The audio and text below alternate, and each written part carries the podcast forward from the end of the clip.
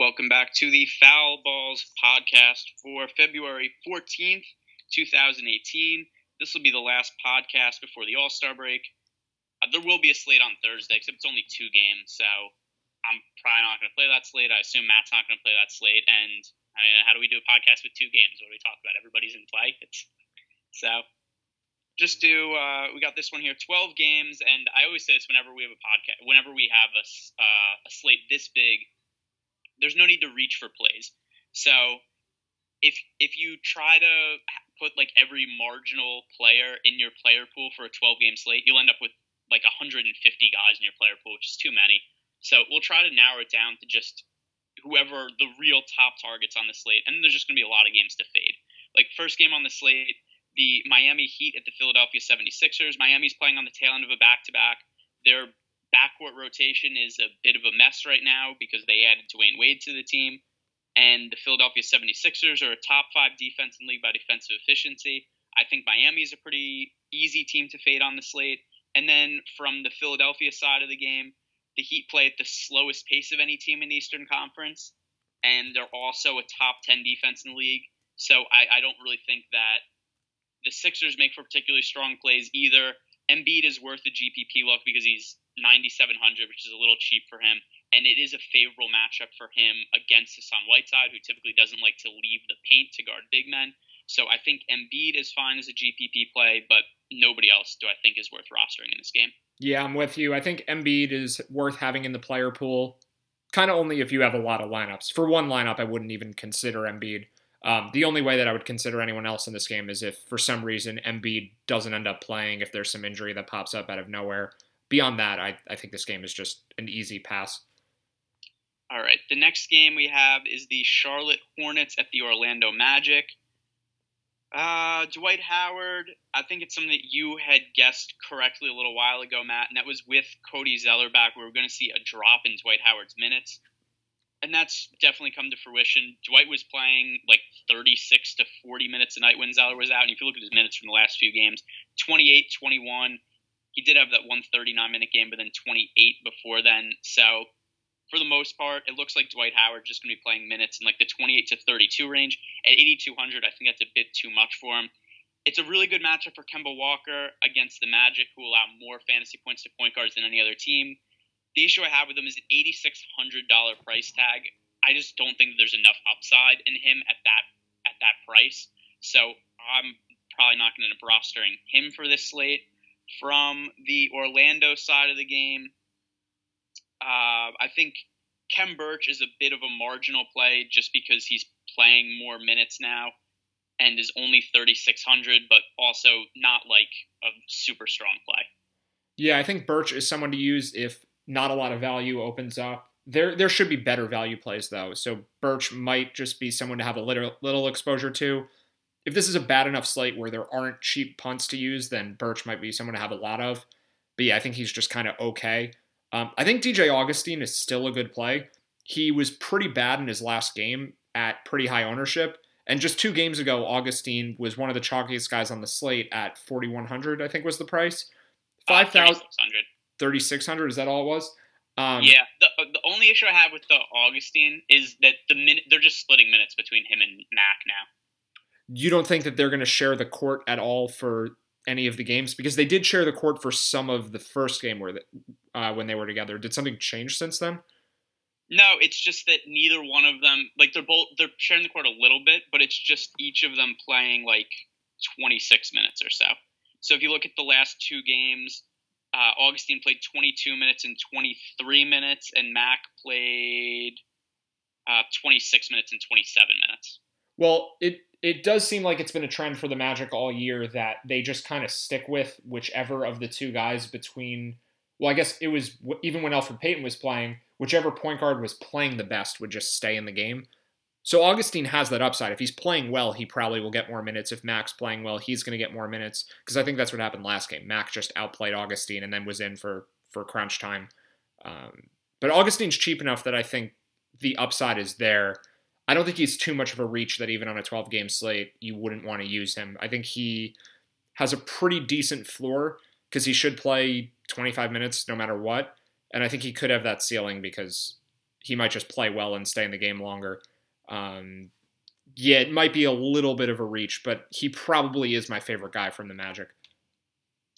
Okay, the next game on the slate is the Atlanta Hawks on the tail end of a back to back in Detroit.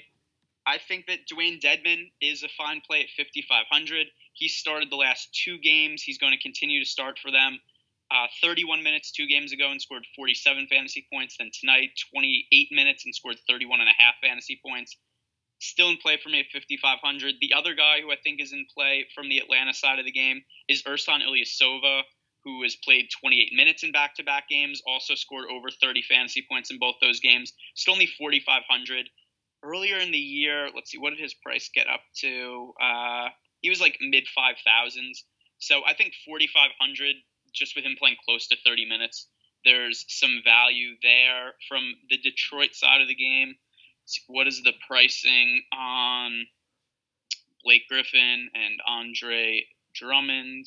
They're both pretty expensive now. I, I don't know that they make too much sense even in this matchup. Yeah, I don't really think that there's anybody I want to play here. The other thing also is that the Pistons picked up James Ennis and Jameer Nelson, and they're both playing a decent amount of minutes now. Uh, not like I'm not saying like 30 minutes or anything, except they're both playing like 15 to 20 minutes or so. And the significance of that is it just means less playing time for Ish Smith, less playing time for Stanley Johnson, Reggie Bullock, Anthony Tolliver, all those guys. It just really spread playing time outside of Andre Drummond and Blake Griffin now. So even though this is a plus matchup for the Pistons, I, I still think that Andre Drummond and Blake Griffin are just kind of marginal plays. Blake Griffin's definitely too expensive. I, I could logic using Andre Drummond as a pay up guy, but Griffin is just too expensive for me. He's scored, uh, and basically every game that he's been on the Pistons, he's in between 38 and 43 fantasy points. So it's just not a lot upside in him at 5,000. And the floor is kind of high, except there's just better options on the slate. Yeah, I don't really have much interest in the Pistons. Uh, Dedmon still makes sense. He's going to be one of the higher owned players, but it's for good reason. He is too cheap, and he's starting. He's playing around 30 minutes every game. Um, I think Kent Bazemore is a little too cheap, and the Pistons definitely gave up a lot of their wing defense in the trade where they gave up Avery Bradley uh, as one of the guys that left for Blake Griffin. The Pistons just haven't been winning since the trade. Um, they've given up a lot of points. It does seem like defense is the problem. So while at the beginning of the year we might have looked at the Hawks playing in Detroit as a bad matchup, I don't really think it is that bad of a matchup, and especially because the Pistons are playing at a higher pace with Blake Griffin. Um, so I'm a little higher on Atlanta just as a team than I otherwise would have been before the trade deadline. Not much of a boost to Dedmon because he doesn't do much of his scoring in terms of points. It's more rebounds and block shots he scores a little bit, but I think it is a boost to Bazemore. It puts him in play. Uh, maybe not enough to put Schroeder in play with so many options, but at least Bazemore, and that might just be it because of how many guys the Hawks are using every night. All right, next game. This is going to be a tough one to draw a conclusion on, and it's one that I think we could have a decent amount of value on by tomorrow. The Washington Wizards at the New York Knicks. So, from the Wizards side of the game, Tim Frazier, Tomas Satoransky and Markieff Morris are all questionable. If Morris is out, the easy value plays Kelly Oubre at 4,900. Overall for the year, he's been much worse per minute as a starter. But the reason for that has been that his usage goes way down. But now that John Wall isn't in the starting lineup because he's injured, I, I don't really think that the usage will be that much of a concern for Oubre.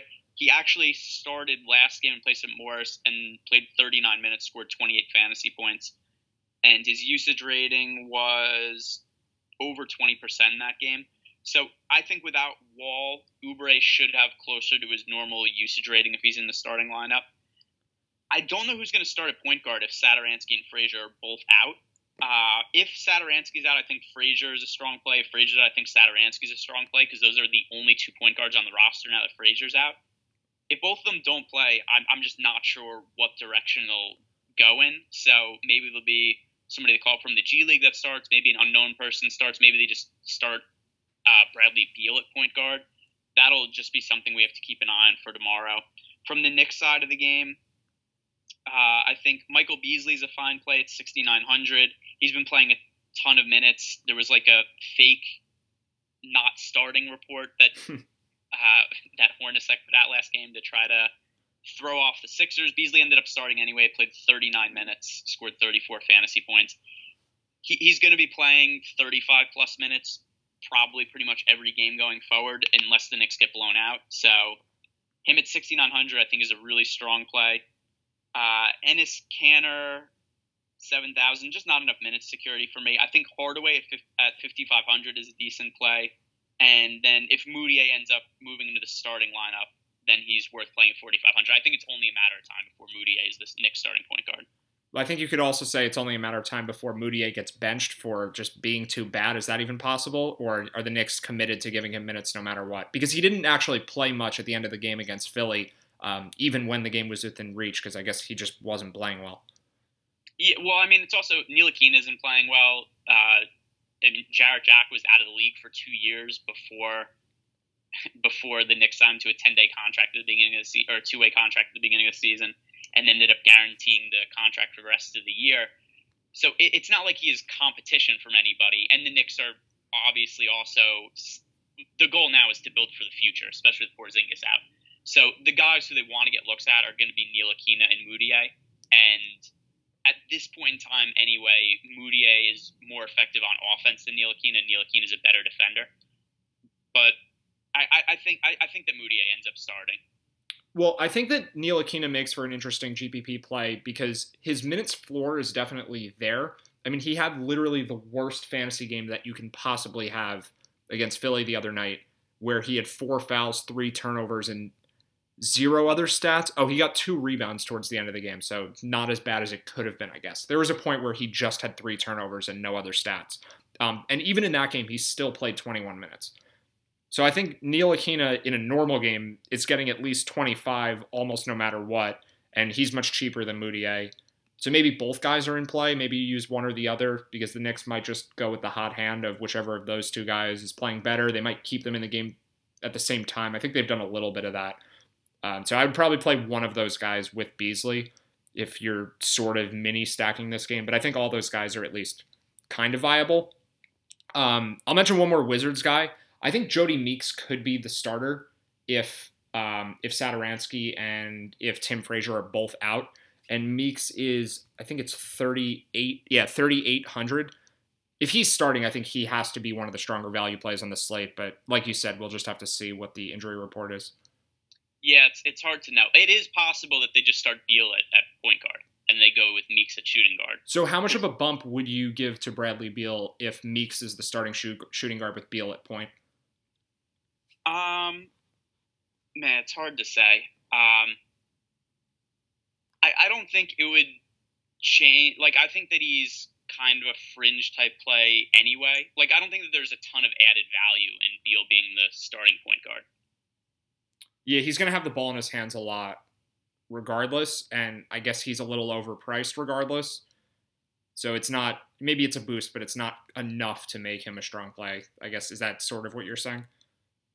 Yeah, I think I think that he'd be an okay play. Uh, I think like for this slate, he'd probably just make the cut for me. Uh, but still, it's I, I, think the actual bigger deal for him would be Markieff Morris being out because that would be added usage to Beal. Yeah, and then maybe added usage to other guys also. I don't know if Otto Porter and I guess Oubre's in play. Porter might be a little expensive, and there are a lot of choices. So yeah, it's, it's just I, there's so many possible scenarios for them with with those three guys who kind of played decent minutes for them questionable. So we'll just have to see what the injury report brings tomorrow. Uh, next game here, the Indiana Pacers at the Brooklyn Nets. Uh, from the Pacers side of the game, I think Cory Joseph is a fine play at point guard at 4,600.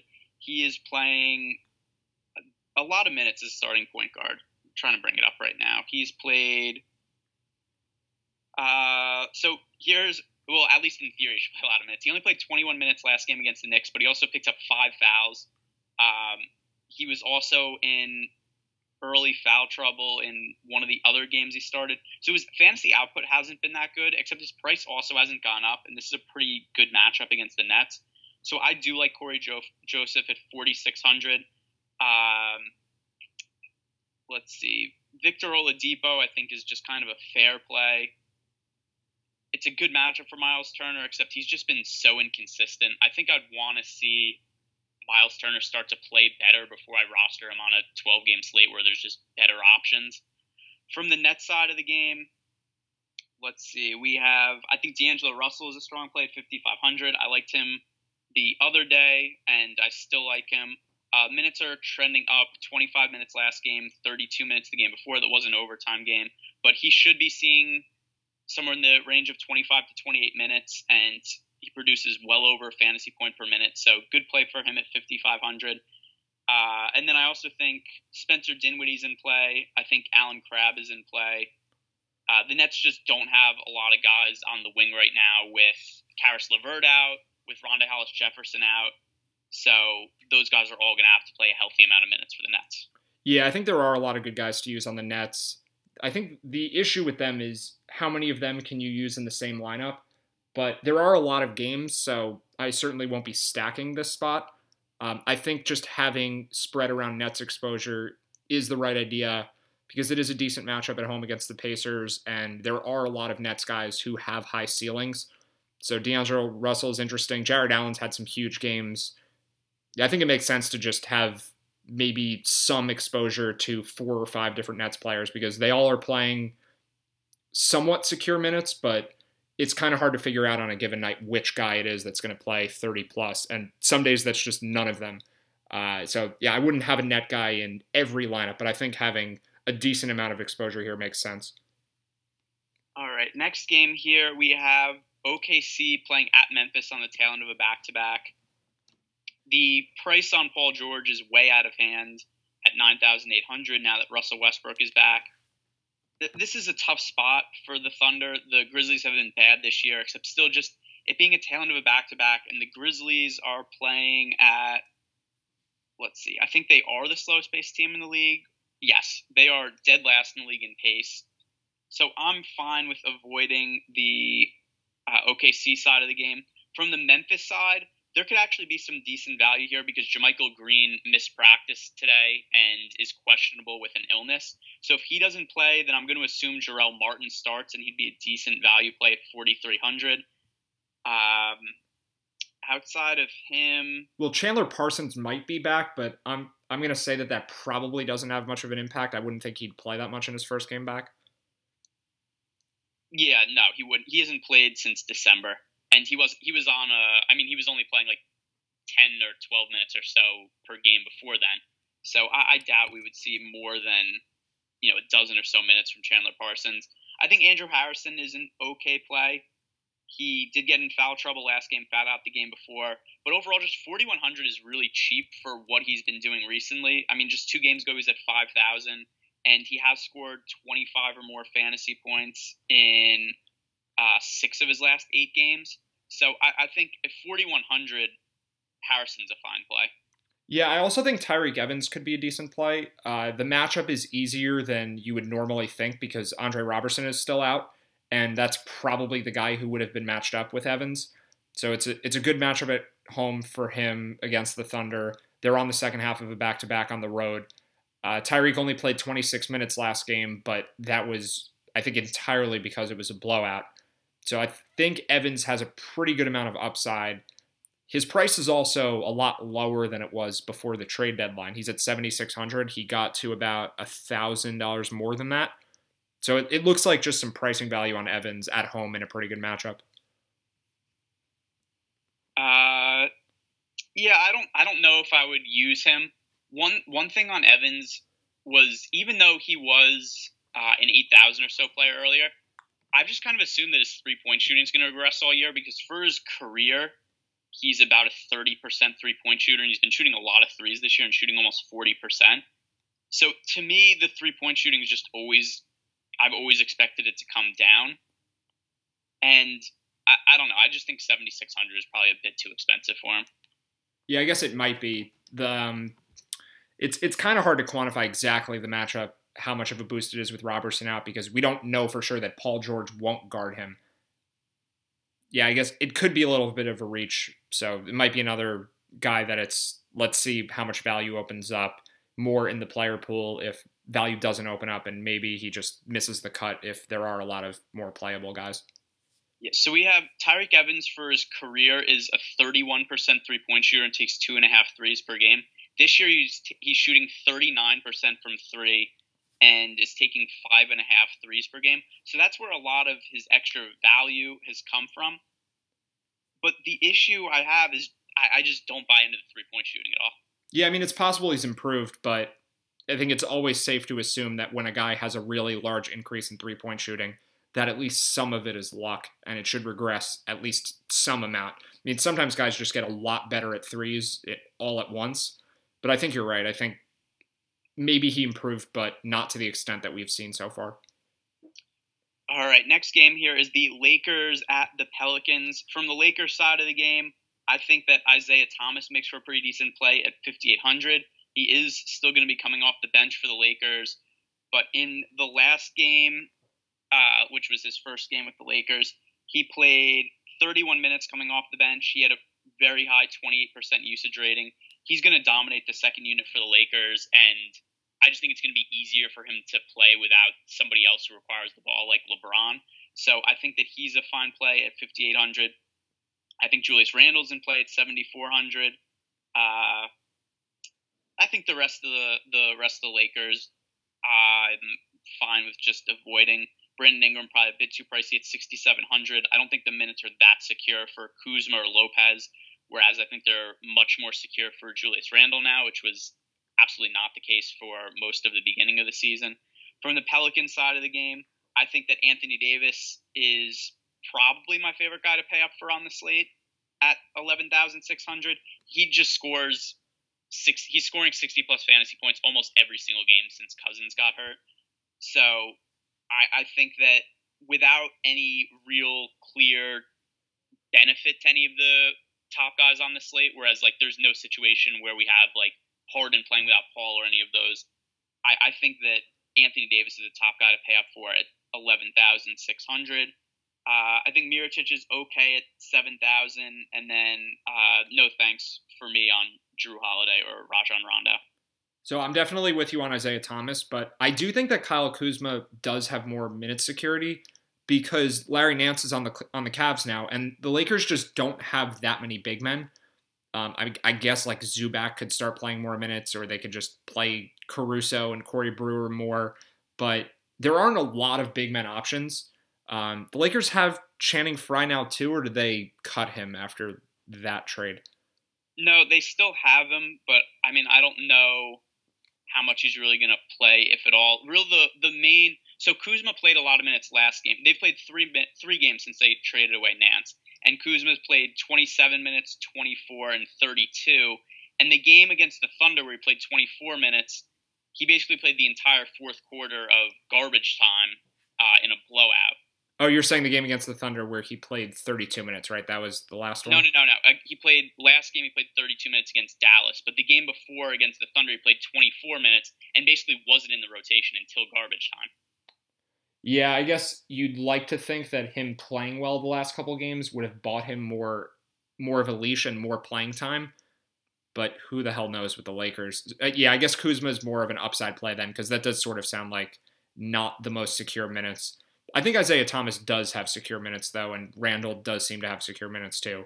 Um, if you want more upside guys though, I think Lopez and Kuzma would be the other targets, and then yeah, Anthony Davis. It's just yeah, um, I prefer Kuzma to Lopez though. Yeah, I do too. Kuzma's only a little more expensive, um, and he probably has more minutes upside than Lopez does. And let me just check Jrue Holiday's price because he's certainly 8100. Yeah, that's just too much because he certainly has had that bump with Demarcus Cousins out. But yeah, that that's a lot to pay. And another thing to mention, uh, this kind of impacts Davis too, and I might be a little lower on him than I otherwise would be. Brook Lopez getting more minutes is good for the Lakers defense. I think most people don't realize that Brook Lopez is arguably the best actual player the Lakers have in terms of wins and losses, and he is good defensively, and he kind of slows the game down a little bit too. So he's not the worst person out there to guard Anthony Davis, and I think he just kind of hurts the output for the Pelicans overall. Having said that, I still think it's it's fine to roster Davis and Mirotic. I just I don't think they're as good of a plays as they other otherwise would be. Is there a stud that you'd rather pay up for on the slate than Anthony Davis? Well, that is the problem because I don't think that there is. Um, yeah, I don't, I don't think that there is, but you could build balanced lineups. I don't think you necessarily have to go stars and scrubs. With 12 games, though, and all the injuries we're going to see, it probably will make more sense to go stars and scrubs because there should be cheap value guys. So I think Anthony Davis would just make my lineups by default because there isn't a high price guy that I like better. I just don't think that in a vacuum he's that strong of a play. All right. Uh, next game on the slate Sacramento Kings at the Houston Rockets. There is so much blowout risk here. The Kings are not good. Both these teams played Tuesday night, uh, but still, we have Houston favored by 15 points. Sacramento very prone to getting blown out this year.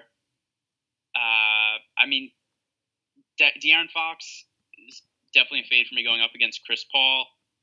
If I had to rush somebody, I guess Bogdanovich at 5,400 probably isn't a bad play just because I think there's a decent chance that he would play in garbage time anyway.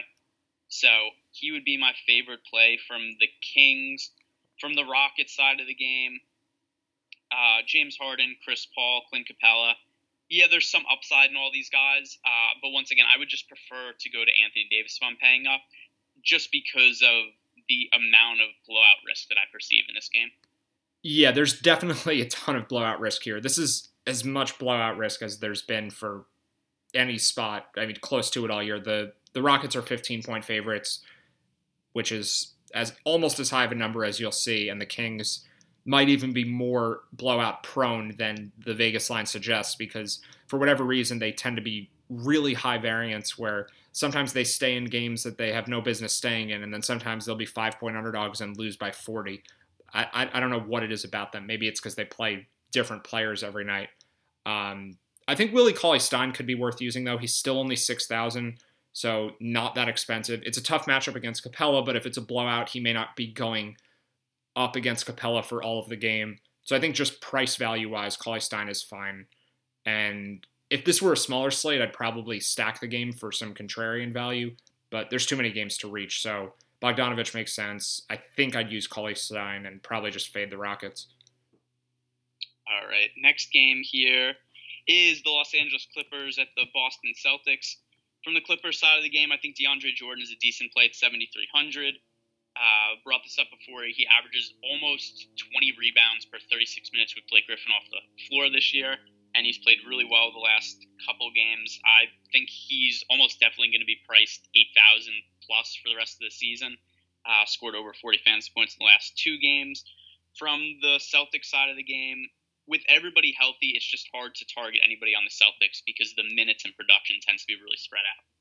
Yeah, I think the only guy I really have any interest in this game, uh, interest for in this game is DeAndre Jordan. I think we can just I, yeah, the Celtics are too difficult. It's it's not a bad matchup, but the the Celtics are kind of just impossible to use right now. Okay, next game, the Toronto Raptors, the Chicago Bulls. Tail end of a back to back on the road for the Raptors, so a little bit of a concern there. I still think Kyle Lowry is just too cheap at 7,400. He was really, really good tonight against the Heat, and for the most part this year, he's been priced in like the high 7,000, low 8,000 range.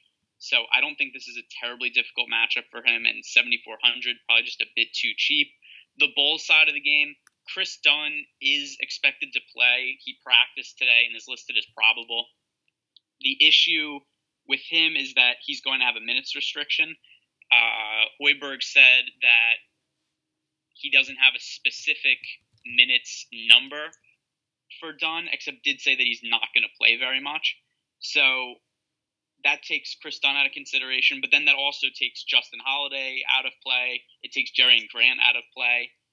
Uh, Zach LaVine at 7,300. He's been a good play the last couple slates, and I do think he's going to be more expensive going forward than 7,300. Just the issue I have with him here is that it's a really tough matchup against the Raptors, so probably not in play for me. So, what would the minutes number have to be for Dunn to leave all those other guys in the player pool? Like, if Dunn's going to only play 12 minutes, then all those other Bulls guys are still obviously fine. So I think like where would you draw the cutoff, or do you think it's not even a reasonable question because we probably won't know the number before the game? Yeah, I mean, I would guess he probably plays somewhere around 20 minutes or so. But the issue is those minutes are just coming. Like Jerian Grant, Justin Holiday, those guys have been playing like 38 minutes per game recently.